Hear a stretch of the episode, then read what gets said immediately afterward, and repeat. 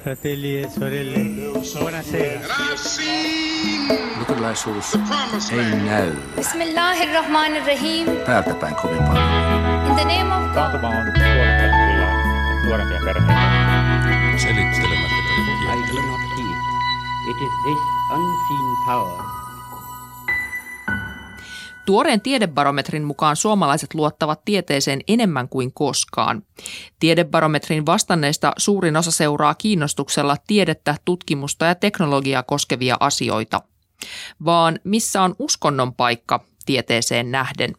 Länsimaisen ihmisen sisimpään on iskostunut uskonnon ja tieteen syvä ristiriita. Mistä tämä on kotoisin? Kampittiko kirkko historiassaan tieteentekijöitä? Millainen on uskonnon ja tieteen suhde, miten se on muuttunut ja mitkä ovat suurimmat kiistakysymykset? Ohjelman loppupuolella puhutaan tieteen politisoitumisesta ja mihin se pahimmillaan johtaa.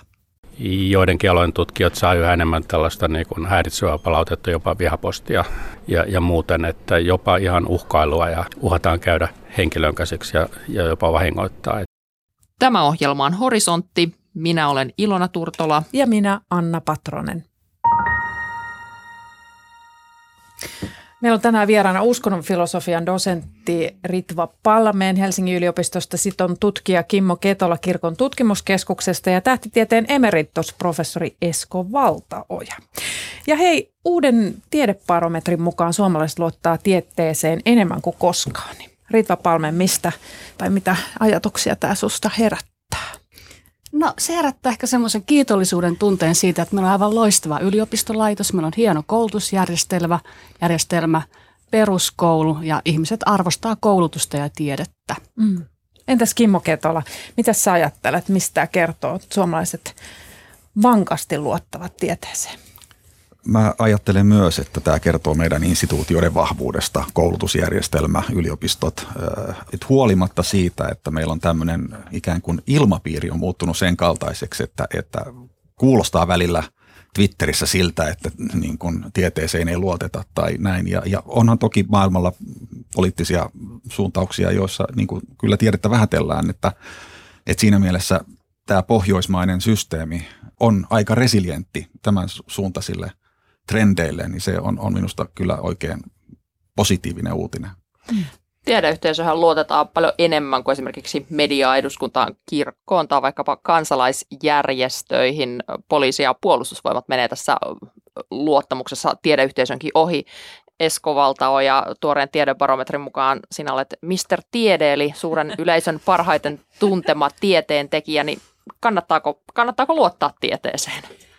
Kyllähän siihen kannattaa luottaa, koska äh, ihmiset näkevät, että tiede toimii, että vaikka meillä on monia suuria ongelmia, ympäristöongelmat ja muut, niin kuitenkin elämä muuttuu paremmaksi ja kyllä ihmiset tuntevat se omissa nahoissaan. Juuri tänään tullut taas tuoda tutkimus, että suomalaiset ovat Euroopan onnellisin kansa ja tämä onnellisuus on lisääntynyt edellisestä kyselystä. Eli tiede tekee parempaa maailmaa kaikista ongelmista ja epäilystä huolimatta. Mä uskon, että se siinä pohjimmiltaan näkyy tiedebarometrissakin. Tuossa samaisessa tiedebarometrissa todellakin mainittiin, että kirkon luotettavuus on itse asiassa kolmanneksi alin, niin arvon vieraat, mitä, mitä johtopäätöksiä tästä pitäisi vetää? No se luottamus kirkkoon näissä kyselyissä, se vähän vaan on vaihdellut viimeisten vuosikymmenen aikana ja itse asiassa – tietenkin vähän vaihti niin kuin tässä kyselyssä nyt ehkä niin kuin poikkeuksellisen alhainen tuo luku, että, että tuota, joissakin kyselyissä se on ollut korkeampikin. Et, et ehkä se konteksti vähän vaikuttaa, vaikuttaa siihen, mutta tuota, kyllähän se on kirkolle tietyllä tavalla peiliin katsomisen paikka. Et, et mä jotenkin kiinnitin huomiota siihen, että kirkko on aika lähellä ammattiyhdistysliikettä ja suuryrityksiä siellä luottamuksessa, että jollain tavalla se, niin kun, onko siinä jotakin semmoista vanha kantaisuutta, mitä liitetään ammattiyhdistysliikkeeseen tai onko siinä jotakin sellaista niin kun, äh, vierautta, joka liitetään niin kuin suuryrityksiin tai näin, että et, et, No mä ehkä miet, itse miettisin sitä, mitä sillä luottamuksella ylipäätään tarkoitetaan tässä kysymyksessä. Luottaa voi niin monin eri tavoin. Voi luottaa eri asioihin siellä kirkosta ja voi olla luottamatta. Eli se, että jos kysytään, että luotatko kirkkoon, niin, niin no siihen voi vastata juuri niin kuin mitä tahansa periaatteessa vaikka monin eri perustein. Mutta se, että luottaako siihen, että vaikkapa Suomen kirkkoon, Suomen piispoihin, Suomen kirkon työntekijöihin – tai luottako siihen, että kirkko pysyy samana tai pysyy sellaisena kuin sen halutaan olevan, niin nämäkin voi olla kaksi eri asiaa. Tai siihen, että luottaako siihen, että kirkko on rinnalla, jos sitä tarvitaan jossakin, jossakin tilanteessa, jossa on hätä tai ongelmia. Hmm. Niin, mä luulen, että tämä liittyy myöskin siihen, että yhä harvempi ihminen näkee kirkon millä lailla relevantiksi omassa elämässä. Että tässä on jo pitkään, niin kuin kirkkoon kuuluvien lukumäärä tippuu prosentin vuodessa. Eli niin kuin tuolla piispolikin muistut, että tasaisen vauhdin taulukolla Suomessa ei ole enää yhtään kristittyä vuonna 2080. Trendi on jatkunut jo pitkään, samoin kuin tämä kirkon, sanotaan nyt brändin siellä Pohjamudissa ryömiminen. Ja mä oon jo pitkään ihmetellyt tässä oikeastaan koko tämän vuosituhannen kirjoituksissa ja puheissa, että kun ei taitanut kirkossa ketään hetkauttava. Hmm. Aletaan puhua ihan muista asioista, kun kysytään, että miksi kirkolla menee niin huonosti ja miksi teihin ei luoteta, miksi ihmiset eroaa kirkosta. Taikka sitten ollaan sillä lailla että no kyllä sitten kun kovat ajat tulee, että ei siellä niin kuin tuota juoksuhaudossa ei ole ateisteja, että jotenkin pannaan toive siihen, että tulee niin huonot ajat, että ihmiset palaa kirkohelmaan. Mm. No puhutaan lisää tästä tieteeseen luottamisesta. 12 vuotta sitten kohuttiin paljon siitä, että Science-lehti oli, oli tutkinut äh, uskoa evoluutioteoriaan, niin, niin sen mukaan silloin tota, joka kolmas suomalainen ei uskonut evoluutioteoriaan ja tästä saatiin isot otsikot täällä, täällä Suomessa, niin vieläkö Kimmo Ketola nämä luvut pitävät paikkansa?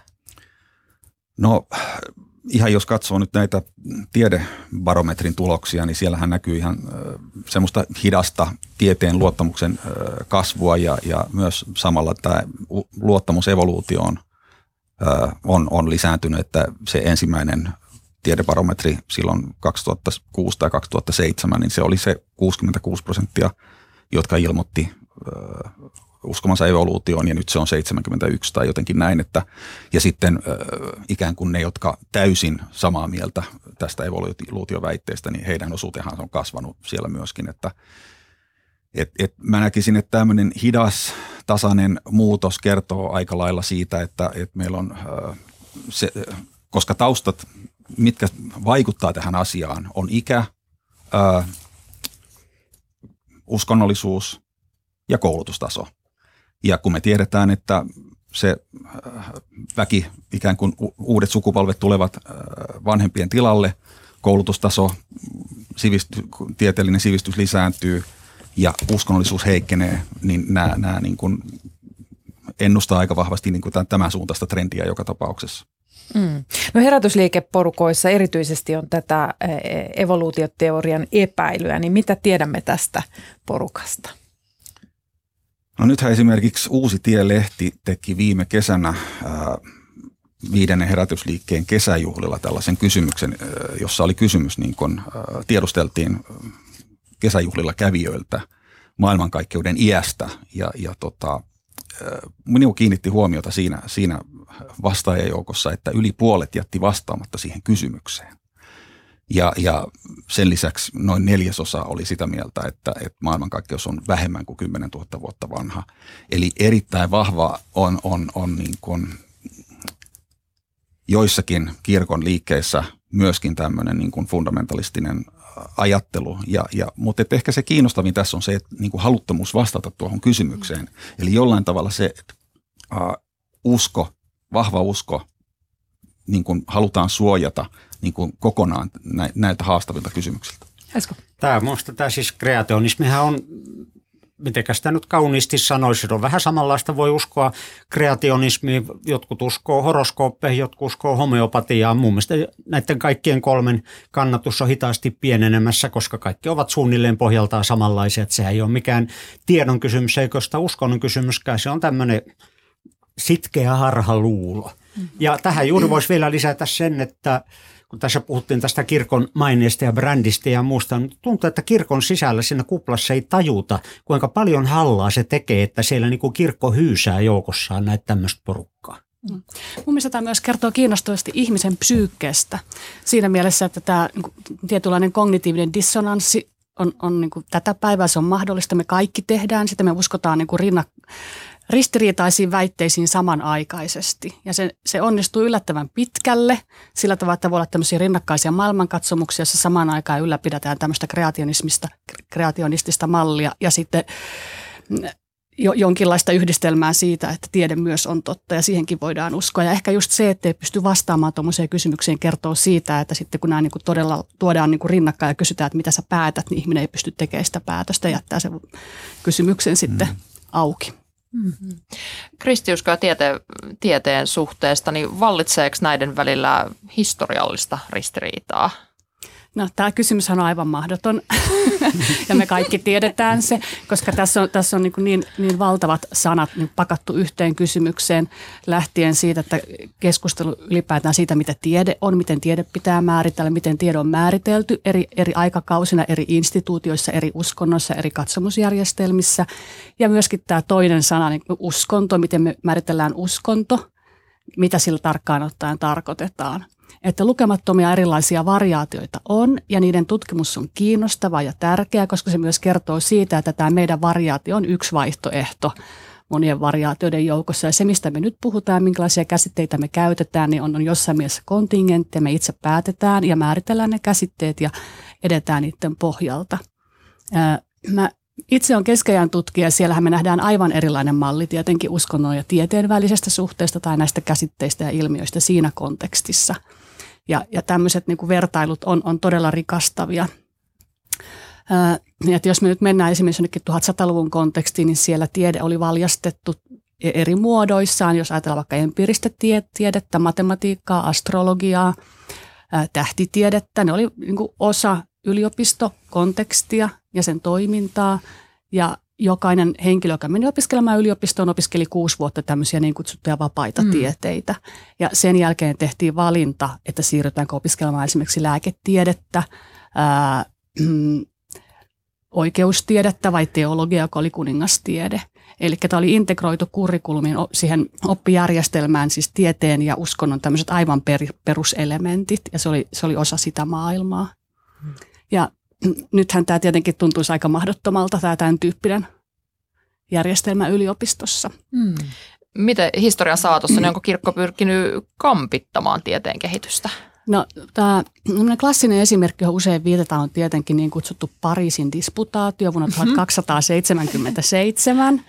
Ja, ja tämä on siinä mielessä tunnettu tapaus, että mm, tuolla vallitsi tämmöinen aristoteellinen maailmankäsitys ää, tai näkemys asioista. Aristoteles oli tämmöinen kuningasfilosofi, hänen filosofia ja sitten tietysti kosmologia, biologia, tämmöinen monitieteinen malli hallitsi. Ää, tässä Aristoteleen mallissa oli kuitenkin muutamia ongelmia kristinuskon teologisesta näkökulmasta. Eli siinä väitettiin, että maailma on ikuinen ja sitten puhuttiin Jumalasta, joka on liikkumaton liikuttaja. Nämä oli, oli jyrkästi ristiriidassa sen ajan niin teologisen mallin kanssa. Ja Pariisin disputaatiossa kiellettiin 219 tämmöistä vääränä pidettyä lausahdusta, lauselmaa ja estettiin niiden opettaminen yliopistossa.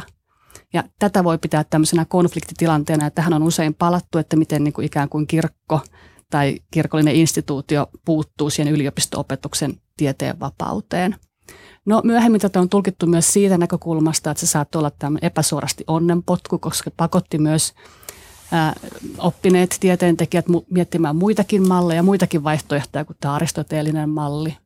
Ja, ja päästiin etenemään esimerkiksi dynamiikan ja, ja monen muun niin sanotun kovan tieteen alalla eteenpäin, kun ei oltu enää Aristoteleen mm-hmm. mallissa kiinni. Että tämä on tämmöisiä niin kuin monimutkaisia prosesseja, joissa niin kuin voidaan nähdä sekä – tämmöisiä niin kuin konfliktimaisia niin kuin hallitsevia elementtejä, että sitten niin kuin mahdollisuuksia siirtyä eteenpäin. Mikä se oli se Pariisin? Disputaatio. Disputaatio, no niin. Esko Valta, ja haluatko kommentoida Pariisin disputaatiota? Ei, kyllä mä ihan hyvin tiedän Pariisin disputaatio ja senkin vaikutus oli muistaakseni aika pieni, että se oli mm. sitten muissa yliopistoissa ihan iloisesti jatkettiin. Kyllä. Mutta että ihan jos katsoo todella lintuperspektiivistä niin tätä viimeistä tuhatta vuotta, niin kyllähän kirkko on ollut lähes totaalisen puolustuskyvytön tieteen kasvun kasvua estämään silloin, kun se on edes yrittänyt sitä estää ja useimmiten ei ole edes yrittänytkään, ei ollut mitään aseita, millä sitä pysäyttää. Että kyllä tämä tieteen, tiedon kasvu on ollut niin uskomaton. Sehän tämä meidän koko maailmamme on tehnyt. Ei suinkaan uskonto, ei kirkko, ideologiat mm. eikä muukaan, vaan pohjimmiltaan tieteen vallankumous, teollinen vallankumous, se jota me edelleenkin eletään ja siihen liittynä tietenkin valistuksen aika. Eli siinä mielessä tämä voisi sanoa, että se niin kuin tieteen kannalta tämä nyt ei ole niin kauhean kiinnostava, että onko siinä ristiriitaa. On äärimmäisen harva tiedemies enää nykyisin on millään tavalla on uskovainen juuri sen vuoksi, siinä on niin voimakas korrelaatio koulutuksen ja uskonnottomuuden välillä Suomessa ja muuallakin suunnilleen kaikissa tutkimuksissa, mitä tiedän. Ei se tiedettä kiinnosta, mitä uskonto tieteistä ajattelee. Uskonnon puolella sen sijaan ollaan paljon kiinnostuneempia, tai ainakin pitäisi olla, koska se on se on edelleenkin elämän ja kuoleman kysymys, että onko tässä ristiriita ja saadaanko me se ristiriita selvitettyä. Mm. Mutta se on, niin kuin sanottu, se on kirkon ongelma, ei tieteen ongelma. Oletko samaa mieltä, Kimmo Ketola?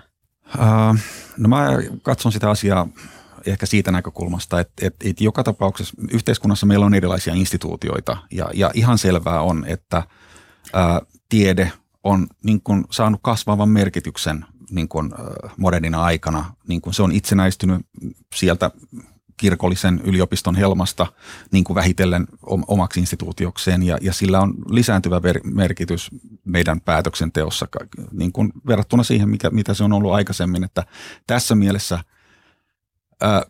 sitten lintuperspektiivistä myös katsottuna, niin, niin kaikkien instituutioiden välillä on tietenkin aina tietynlaista hankausta, konfliktia, niin kun, et, yhteiskunnassa eri, eri äh, instituutiot kilpailee vallasta joka tapauksessa ja, ja et, et se, se niin kun tieteen ja kirkon välinen se on vain yksi osa tätä, tätä suurta muutosta, ja, mutta että ei, ei, sitä nyt ei, ei varmaan kukaan kiistä, että tie, tiede on tuottanut valtavasti sellaista tietoa, jolla on ollut suunnaton merkitys meidän sekä maailmankuvaan että meidän elämäntapaan. Joo.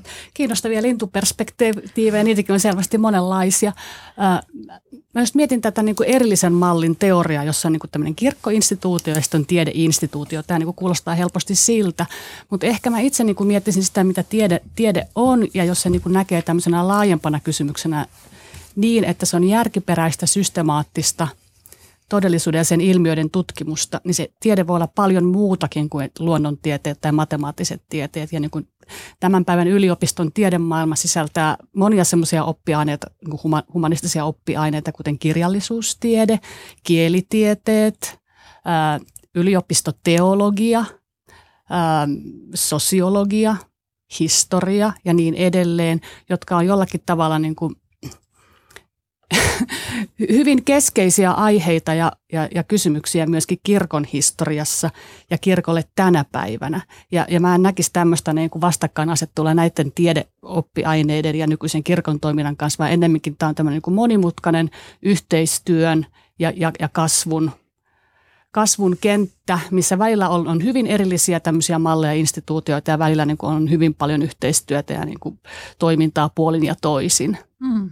Eskolla oli kommentti. Mä menisin lintuperspektiivistä sammakkoperspektiiviin, no, eli tähän, tähän päivään kun oli tässä pari päivästä tämä piispojen kannanotto tieteen puolesta, kirkko- ja kaupunkilehti sitten haastatteli piispa Jari Jolkkosta, fiksu, mukava mies, jonka kanssa mäkin on keskustellut uskosta ja tiedosta.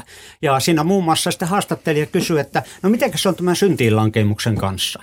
Piispa vastasi, että mielenkiintoinen kysymys, mutta en halua, en halua nyt vastata siihen. Sitten haastattelija yritti uudestaan, no entäs, että missä vaiheessa sitten ihminen muuttui elämästä Jumalan kuvaksi? Kiinnostava kysymys, mutta en voi vastata siihen. Tässä vaiheessa jokainen tieteentekijä päättää lähteä kaljalle eikä enää yritäkään keskustella kirkon kanssa. No näinkö on. No mutta hei, mennäänpä tuohon mihin mainitsit, eli piispojen tiedekannanottoon. Nimittäin evankelis-luterilainen kirkko julkaisi tällä viikolla piispojen tiedekannanoton, jonka yksi perusviesti muun muassa on, että kristitty voi luottaa tieteeseen. Ja Tämä kannanotto on suunnattu ensisijaisesti kirkolle itselleen, siis työntekijöille. Ja nyt äänessä seuraavaksi arkkipiispa Tapio Luoma. Tieteen historia kertoo siitä, että monet keskeiset tieteen, vaikkapa luonnontieteen suurnimet ovat olleet ihan hartaita kristittyjä. Ja se osoittaa sen, että ainakaan he eivät nähneet mitään ristiriitaa siinä, että he pystyivät yhdistämään luonnontieteelliset tulokset ja heidän tieteellisen työskentelynsä kristilliseen vakaumukseen. Ja siinä mielessä mä ajattelen, että juuri tämmöistä viestiä tarvitaan myös tänä aikana Suomessa. Piispojen tiedekannanotto on eräänlainen paimenkirje, mutta onko sillä viestiä tiedeyhteisölle? Ehkä se viesti on siinä se, että, että me haluamme ottaa tiedeyhteisön työn tulokset vakavasti.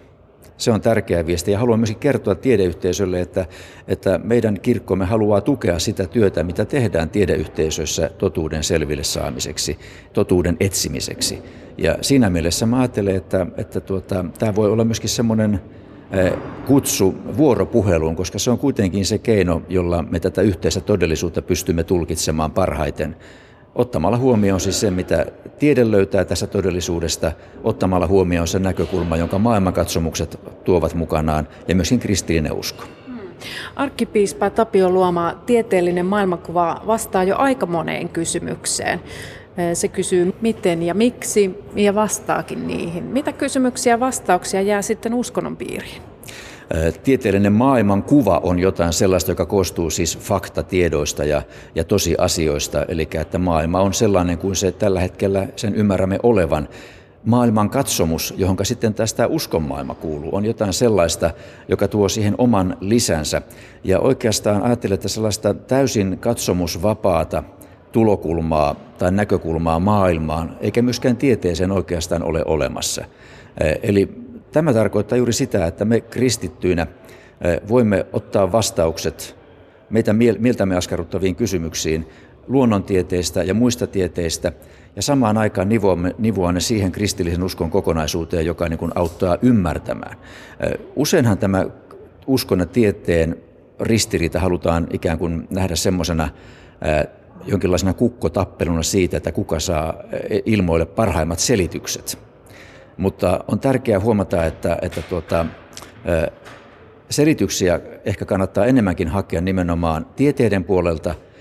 Usko puolestaan haluaa nivoa nämä selitykset osaksi laajempaa ymmärtämistä ja tällaista viisauden etsimistä. Näin siis sanoi arkkipiispa Tapio Luoma. Mitä meidän vieraat ajattelee? Onko tämmöinen kannanotto tarpeen? Mikä tässä on tavoitteena, sillan rakentaminen? Äh, aina kun lukee tämmöisen tekstin, tämä on aika pitkä teksti, ja siis siinä oli paljon asiaa, se niin polveili asiasta toiseen, hyvin kirjoitettu kyllä, äh, niin kysyy totta kai, että miksi se on kirjoitettu just nyt, miksi nyt, ja, ja kenelle se on tarkoitettu, vaikka siinä niin luki, siis mainitaankin kyllä, että kirkon työntekijöille, niin totta kai pohtii, että kuka se, mikä se yleisö on ja mikä motivoi tämmöiseen, tämmöiseen tekstiin. Että tämä niin herättää kyllä paljon kysymyksiä tämä. Minkä kysymyksen mu- muun muassa? Tuossa nyt sanoit, että kenelle se on kirjoitettu, mutta... Niin, että siis... Että onko tässä kuitenkin agenda, joku semmoinen agenda, jossa yritetään estää jotakin mahdollista, ehkä tulevaisuudessa koittavaa kriisiä, mihin tuossa Esko nyt vähän ehkä viittailikin. Onko tämä tämmöistä ennaltaehkäisevää toimintaa? Avataanko tällä keskustelu? Toivotaanko tällä niin jotain, jotain lisäjatkotoimenpiteitä, jonkinlaisia yhteistyömuotoja – että tämä niin kuin herättää mielenkiinnon kyllä, että, että mitä täällä oikein niin kuin ajetaan mm. takaa. Ja tämä oli 30-sivunen. Mm. Niin, Eskovalta ja sinulta tuolla tiedekannauton julkistamistilaisuudesta oli pyydetty tämmöinen kommenttipuheenvuorokin tähän aiheeseen, niin tota, mitä ajatuksia tämä tiedekannauto sinussa herätti? No tietenkin se päällimmäinen on erittäin ilahtunut, että sellainen tulee, koska tuote ja nimenomaan se, että koska kirkossa on se porukka, joka todellakin tarvitsee tätä hyvin selkeää kannanottoa, että, että tiede ei ole vihollinen, tiede ei ole saatanan eksytystä eikä muuta, niin kuin täällä vaikkapa näissä herätysliikkeissä yhä edelleenkin erittäin aktiivisesti aktiivisesti, vaikkakin suhteellisen pienen porukan saavuttaen, niin sanotaan. Elikkä, ja toinen sitten se, että tämä vuoropuheluahan aina tarvitaan. Että vaikka voikin olla tieteen puolelta hankala löytää enää niitä keskustelijoita, 20 vuotta sitten olisi ollut paljon helpompaa, 50 vuotta sitten vielä helpompaa, niin kyllä se vuoropuhelu kuitenkin on välttämätöntä. Ja se, että voiko sitä löytyä vuoropuhelun lisäksi myöskin hedelmistä vuoro, hedelmällistä vuorovaikutusta, vaatii juuri tämän kirkon puolelta tämmöistä ulostuloa, jossa niin kuin tavallaan selvästi ainakin osaa kirkon näkökannoista ja suhtautumisista sitten tuodaan, tuodaan koko, koko kristikansalle tietoon. Mitä sinä Kimmo Ketola ajattelet, oliko tämä tiedekannotto joku tämmöinen, jonkinlainen tämmöinen keskustelun käynnistäjä tai herättelijä tai mitä, mitä ajatuksia herätti? No mä ajattelen sen kyllä niin myöskin, että, että, että se on hyvin tarpeellinen niin kuin juuri nyt.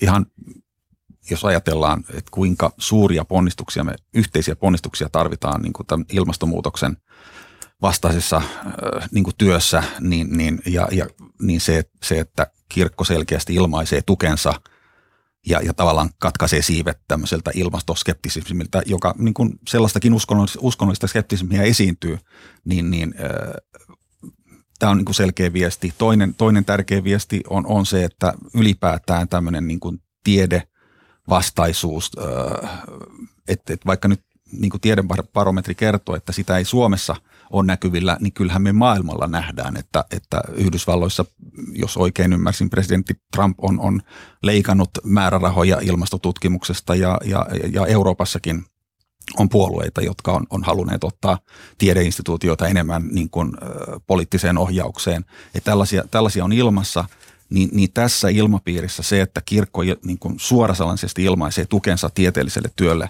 niin, niin, ja, ja vielä niin kuin auki kirjoittaa sen, että et, et tiede ei tarvitse uskonnollista tai poliittista ohjailua, vaan, vaan että luotetaan tieteen autonomiaan, niin tämä on hyvin tarpeellista. Ja sitten kolmanneksi tietysti mä ajattelen vähän saman, samaan henkeen kuin, kuin Esko Valtaa jo tässä, että, että kirkon sisällä myöskin tämä viesti siitä, että tieteen ja kristillisen uskon välillä ei ole ristiriitaa, vaan että kristillinen usko oikein ymmärrettynä niin kuin antaa tukensa tieteelliselle työlle, niin se, se on erittäin tarpeellinen ja, ja se olisi varmaan ollut tarpeellinen jo kauan sitten, mutta et, et niin kuin, hyvä, että viimeistään nyt. Mm. Ihan vain lyhyt kommentti, että ei meidän tarvitse katsoa tuonne Yhdysvaltojen evankelisiin saakka. Suomestakin löytyy kaksi puoluetta, joiden johtoportaassa on sitten kreationisteja. Niin, kyllä sitä Suomessakin tarvitaan just kirkon puolelta ja olisi todellakin tarvittu jo kauan aikaa sitten. Mä ihmettelen, että miksi ei kirkko näytä ovea näille ihan yksinkertaisesti, vaan antaa niiden vaan tahrata tätä brändijulkisuuskuvansa. Mm. Ei se tällä systeemillä parane. Ehkä tämä on nyt yksi askel, että sitä saadaan paremmaksi, mutta se on vasta alku eikä suikaan loppupiste.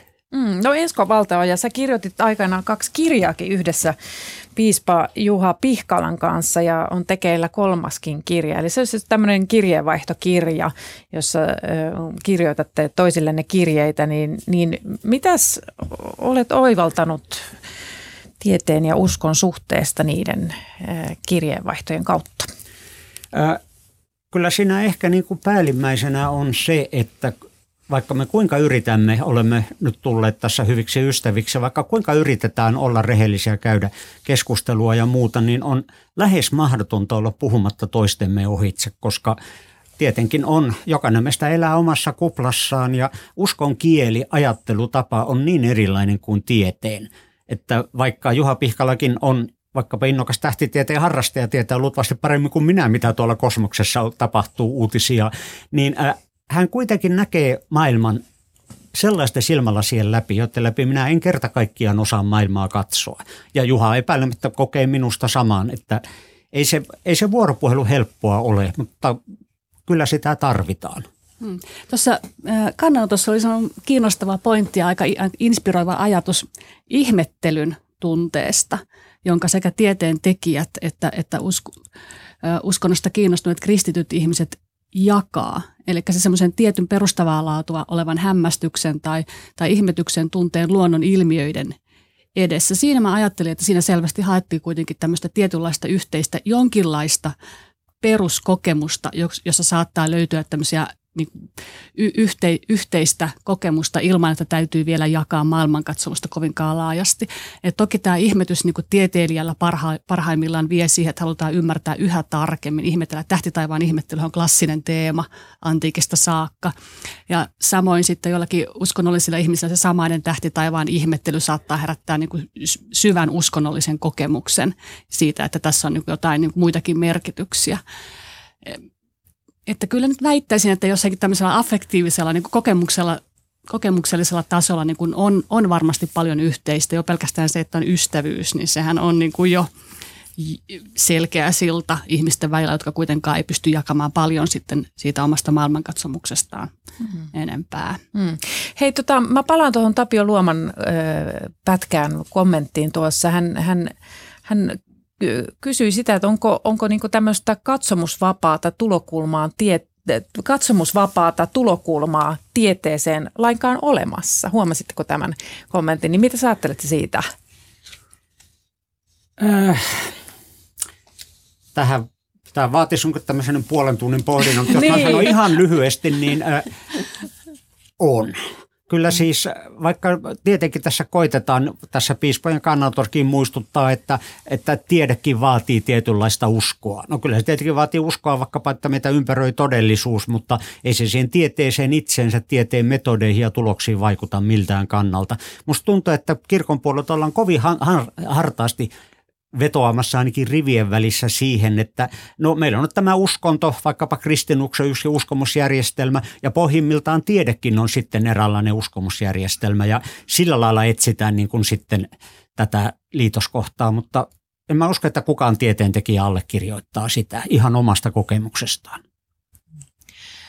Mitäs, ah, Kim. oliko Kimmolle kommentti? Niin, mä oon kyllä hiukan eri mieltä tuosta niin tulkinnasta. Että, että, mä tulkitsin kyllä Tapio Luoman kommenttia vähän siihen suuntaan, että Uh, että hän tekee eron niin kuin sen, ja, ja itse asiassa tässä tie, tiedekannanotossa myöskin niin kuin tehdään ero sen tieteen tekemisen ja tieteen menetelmän kanssa. Ja sitten se, että, että minkälaisia ikään kuin katsomuksellisia johtopäätöksiä siitä tehdään tai minkälaiseen katsomukselliseen niin kuin viitekehykseen se, se asetetaan. Et, et, et mun mielestä kyllä on olemassa kysymyksiä, niin kuin elämänkatsomuksellisia kysymyksiä, metafyysisiä kysymyksiä, joihin tiede ei voi vastata ja jo, joita sit ihmisillä kuitenkin on. Ja, ja jo, joillakin tieteilijöillä se äh, tieteen tulokset asetetaan johonkin naturalistiseen viitekehykseen ja, ja sitten joku toinen voi asettaa näitä tuloksia sitten johonkin toisenlaiseen ö, katsomukselliseen viitekehykseen. Mä, mä en, en, en lukenut tuota tiedekannanettua siinä, valossa, että nyt tiedekin olisi joku uskonto, että tämä keskustelu ei, ei mun mielestä kuulu, kuulunut tähän. Joo, mä olen samaa mieltä. Mä ehkä tulkitsin samantyyppisesti tämän, tämän, niin tapa, tämän luoman, luoman kannanoton. Mutta myös mietin tätä niin tieteilijän näkökulmaa ja, ja, ja tapaa pohtia – pohtia maailmaa. Ehkä mä itsekin olen tieteilijä, mä olen yliopistossa työskentelevä henkilö ja on ehkä jokaisen tieteentekijän syytä kyllä pohtia sitä, että mikä, mitkä on ne omat maailmankatsomuksen elementit ja mikä se oma uskomusjärjestelmä on, koska, koska jonkinlainen uskomusjärjestelmähän meillä nyt jossain mielessä kaikilla on. Ja, ja tietenkin tiede ja uskonto, nämä vaikeat kysymykset juuri siitä, että mitkä sitten ohjaa meitä, meidän, mitkä on meidän päämäärät, mitkä arvot meillä on, mitä me pidetään tärkeänä, niin varmasti jokainen tieteentekijä myöskin jollakin tavalla joutuu miettimään sitä, että mikä on tärkeää, millä tavoin hän arvottaa sitä omaa työtänsä, mitä kohti hän pyrkii hyvin tälleen niin kuin perustavalla tasolla. Nyt tietenkin tässä on ongelma, että tiede tarkoittaa niin monia eri mm-hmm. asioita. Me mm-hmm. voidaan olla kirkkoslaavin tutkijoita tai kosmologeja ja kaikkea siltä väliltä. Niin, mutta mä sanoisin, että luonnontieteissä en ole koskaan tavannut ketään tutkijaa. Mä olen tässä aika monia vuosikymmenen mittaan tavannut Suomessa ympäri maailmaa joka ajattelisi tällaisia asioita, joita ne edes kiinnostaa, joka näkisi sen mitenkään relevanttina. Tämä on niin yksi osa siitä, että vaikkapa silläkin lailla, että tässä kannanotossa siinä puhutaan sitten tiedeuskosta, skientismistä ja niin edelleen. En mä ole elämässäni tavannut ensimmäistäkään tiedeuskovaista. No johka, johtaako uteliaisuus sitten tiedemiestä? Kyllä, ei juuri mikään muu. Uteliaisuus, kauneuden etsiminen, tällaiset ei, mun on mahdotonta ajatella, että mun elämäntyötäni ja tutkimustani semmoiseksi nyt ollut, olisi millään lailla johtanut tämmöiset arvot, metafyysiset kysymykset, elämänkatsomukselliset, uskonnolliset näkemykset. Kauneuden. Ei, ei niillä ole mitään tilaa siellä missään. Mm. Ja täytyy korostaa vielä, että mä puhun nyt nimenomaan luonnontieteestä, mm, mm. vaikka jossakin sosiologiassa olisi sitten aivan erilainen tilanne. Mm. No mainitsit kauneuden etsimisen, se kuulostaa kiinnostavalta. Mitä se tarkoittaa tiedemiehen elämässä? Aha, hyvä ritmopalvelu. No tuota, tähän voisi oikeastaan vastata tällä lailla. Täällä vielä kerran piispojen kannaton takakannessa siterataan tätä Einstein, että miten se on menekä, että tiede ilman uskontoa on sokea ja uskonto ilman tiedettä on rampa. Einstein viittaa tässä juuri siihen, mikä on yhteistä uskossa ja tiedossa, eli se etsitään totuutta, etsitään kauneutta, etsitään tällä lailla. Mutta se, mitä sitten piispatkaan eivät siteraa, on se, että Einstein ei suikaan tästä hän tarkoittaa uskonnolla eräänlaista spinotsalaista panteismia, Ja nimenomaan sitten pari lausetta myöhemmin korostaa sitä, että, että kirkon olisi pakko lopultakin luopua tästä hassuista ideologi- ideologioistaan, persoonallisista jumalista ja muista, koska muuten kirkko ei voi vapautua sitten vuosituhantisesta ikeestään.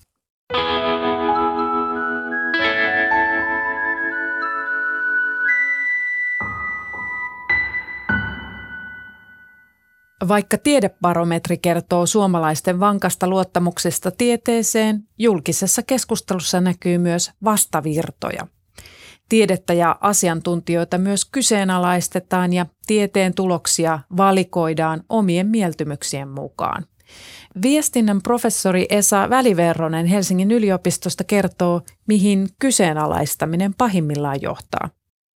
Ehkä ikävimmästä päästä on tämä, että joidenkin alojen tutkijat saa yhä enemmän tällaista niin kuin häiritsevää palautetta, jopa vihapostia sosiaalisen median kautta ja, ja muuten, että jopa ihan uhkailua ja että käydään niin kuin, tota, uhataan käydä henkilön käsiksi ja, ja jopa vahingoittaa. Että tämä on se ikävin puoli ja tämä näyttää kohdistuvan niin kuin tiettyihin tällaisiin poliittisia intohjelmaa herättäviin aiheisiin. Niin muistelin, että omassa blogissakin kerrot, että olet äh, saanut palautetta itsekin olevasi feikkiprofessori. Joo, se oli joku valeuutisia käsittelevä uutinen, jossa sitten joku, joku pilastui tästä valeuutisten määrittelystä ja, ja tota, kritisoi valtamediaa, että miksei sitä, sitä yhtä lailla kritisoida ja, ja tota, nimesi mut feikkiprofessoriksi. No, samalla kun puhutaan tästä tieteen kyseenalaistamisesta, niin voidaan puhua jopa tällaisesta ilmiöstä kuin tiedeshoppailusta. Niin mistä siinä on kyse, Esa Väliverronen?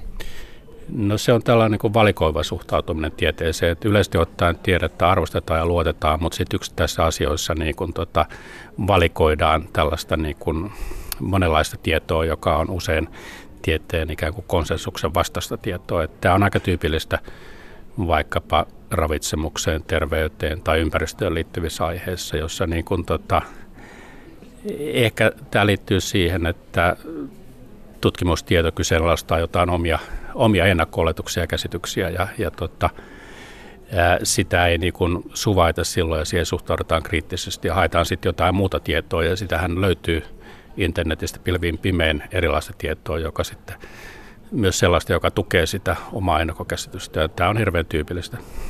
Miten uudesta ilmiöstä tässä tiedesoppailussa on kyse?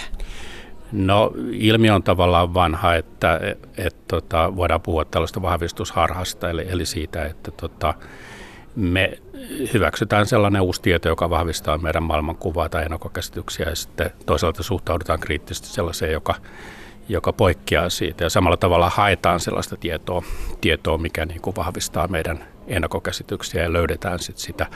Et tota, se, mikä on ehkä uutta, että, että meillä on tämmöinen valtava tiedon tavaratalo nimeltä internet, josta, josta löytyy kaikenlaista tietoa, tutkimustietoa, kokemustietoa, tutkimukselta näyttävää tietoa, ikään kuin muka tieteellistä tietoa ja, ja tota, Meillä on ehkä helposti syntyy sellainen ajatus, että kun tieto on helposti saatavilla, niin me osataan myös tulkita sitä ja, ja se, se ei näin ole, vaan, vaan tota, se, sekin vaatii aika paljon niin kuin perehtymistä, että osataan niin kuin asettaa tietoyhteyksiin ja tulkita sitä. Ja, ja tota, aika usein käy niin, että erotetaan joku yksittäinen tutkimustulos, tiedon palanen jostain alkuperäisestä kontekstista ja siirretään se jonkin ihan uuteen uuteen kontekstiin tukemaan meidän tai kavereiden ajattelutapaa. Ja, ja tota, kuvitellaan, että asia on näin ja tämä on ikään kuin todiste sille, että asia on näin. Ja, ja tota, välttämättä niin ei kuitenkaan ole. Esa Väliverronen, sä oot viestinnän professori Helsingin yliopistossa ja me ollaan Helsingin yliopiston tiedekulmassa, niin puhutaan tästä tiedevalikoivuudesta ja vahvistusharhasta, niin mm, ovatko jotkut ihmisryhmät alttiimpia tällaisille tiedevalikoivuudelle kuin toiset ihmiset vai tehdäänkö me kaikki tätä alitajuisesti, vahvistamme tätä omaa maailmankuvaamme? Kyllä mä luulen, että me kaikki tehdään enemmän tai vähemmän sitä ja se on ihan perusinhimillinen piirre ja tämmöinen psykologinen mekanismi, joka tapahtuu, mutta totta kai meidän pitäisi olla sitten kriittisempiä. Et silloin ehkä tämä on tyypillisempää, jos on kyse asiasta, johon meillä on hyvin voimakas, sanotaan emotionaalinen tunne, suhde, niin, niin tota, sellaisissa asioissa meidän on aika vaikea niin kuin vahvistaa tai niin kuin vastustaa tällaista niin kuin tiedon valikointia ja soppailua. Mutta sitten yksi piirre, mikä on nyt ehkä uudempi tämmöinen tie, tieteen politisoituminen, joka liittyy siihen, että tiettyjä tutkimusaloja, niiden tuottamaa tietoa karsastetaan ja, ja tota, ää, politiikan tutkijat puhuu tällaista kuin autoritaarista populismista, mikä on nyt nousussa, eli tällainen niin kuin, tota, eh, poliittiset johtajat ja liikkeet, jotka vetoaa tällaiseen niin kuin perinteisiin moraaliarvoihin ja, ja, tota, ja, ja siihen, että, että tavallaan yhteiskunnallinen kehitys on liian nopeaa ja, ja tämmöiset niin kuin vapaamilliset arvot saa valtaa. Ja, ja tämä liittyy tyypillisesti vaikkapa tällaiseen kuin tota, suhtautumiseen niin kuin, tota, samaa sukupuolta olevien avioliittoon tai aborttioikeuteen, naisten oikeuksiin ja monikulttuurisuuteen ja tällaiseen. Ja, ja tota, tämä näkyy nyt vaikka Trumpin Yhdysvalloissa tai jossain Orbanin, Orbanin tota, Unkarissa ja monissa maissa nykyään, missä, missä on tällaisia poliittisia liikkeitä, jossa, jossa tota, on hyvin vahva tämmöinen autoritaarisen johtajan kaipuu ja, ja ajatus siitä, että nyt yhteiskunnan modernisaatio, liberalisaatio on mennyt liian pitkälle ja, ja tota, silloin aletaan ajoittain nähdä, että tiede on ikään kuin tämmöinen liberaalin elitin salajuoni, jossa niin kuin tota, joka ikään kuin salakuljettaa meille tällaisia niin kuin uusia asioita, mitä me ei oikein niin kuin haluta. Ja, ja tota, tämä on yksi sellainen niin kuin poliittinen trendi, joka, joka tuottaa tällaista tieteen kyseenalaistamista. Mm, niin, otit tuossa nuo esimerkit tieteen politisoitumisesta ulkomailta, Unkari, Trumpin Amerikka. Entä Suomi? No kyllä Suomessa on havaittu jossain tutkimuksessa, että perussuomalaiset suhtautuu kriittisemmin tieteeseen ja, ja tiedebarometrissa näkyy, että heidän niin kuin, luottamuksensa tieteeseen oli matalampi kuin muilla, muiden puolueiden kannattajilla. Ja, ja tota, Joissain toista tutkimuksissa on havaittu, että perussuomalaiset kannattajat suhtautuu kriittisemmin vaikkapa yhteiskuntatieteisiin ja niiden niin kuin tutkimukseen ja tutkijoihin. Että tämä, tämän tyyppinen niin valikoiva asenne näkyy, mutta tämä ei ollenkaan tarkoita sitä, että perussuomalaiset tai monien näiden populistisen puolueiden edustajat olisivat välttämättä tiedon vastaisia, vaan, vaan kyse on siitä, että he niin kuin suhtautuu kriittisesti johonkin, joihinkin tutkimusaloihin. Tämä koskee tyypillisesti niin kuin ympäristötutkimusta, ehkä terveystutkimusta ja sitten yhteiskuntatieteitä. Mm, ilmastonmuutos, rokote, vastaisuus. Joo, just tällaisia. Tai sitten Suomessa ehkä metsät ja turve on tällaisia kiihkeitä aiheita, joissa niin tutkijoita helposti leimataan epäisänmaallisiksi, kun, kun he tuovat uutta tutkimustietoa siihen. Jos puhutaan tutkimuksesta ja tutkimuksen politisoitumisesta, niin kuinka paljon arvioit, että Suomessa olisi sitten tämmöistä poliittisesti ohjattua tutkimusta? No toi on vaikea kysymys, että, että tota, totta kai poliitikoilla on ehkä intressiä niin kuin vaikuttaa tutkimukseen jollain tavalla, mutta kyllä mä luulen, että tutkijat aika hyvin sitä pystyy vastustamaan. Et suurempi ongelma on ehkä se, että tutkimustietoa käytetään valikoiden tai ollaan käyttämättä sen takia, että se ei palvele omaa poliittista agendaa ja näitä uudistuspyrkimyksiä, mitä jollakin puolueella on. Että, et, tota, tämä on ehkä se tyypillisempi ongelma. Viestinnän professori Esa Väliverronen, miten tärkeää tieteen vapaus, tutkijoiden sananvapaus on ylipäänsä toimivalle demokratialle? No kyllä se on tavallaan demokratian edellytys samalla tavalla kuin vapaa mielipiteenvapaus ja lehdistönvapaus on, on, on samalla tavalla keskeisiä arvoja. Että jos tiede ja tutkimus alistetaan jollekin tota, poliittiselle tai mulle päämäärille, niin se ei ole enää tiedettä sitten sen jälkeen. Horisonttiradiossa jälleen ensi viikolla. Tämän lähetyksen voit kuunnella Yle Areenasta. Thank you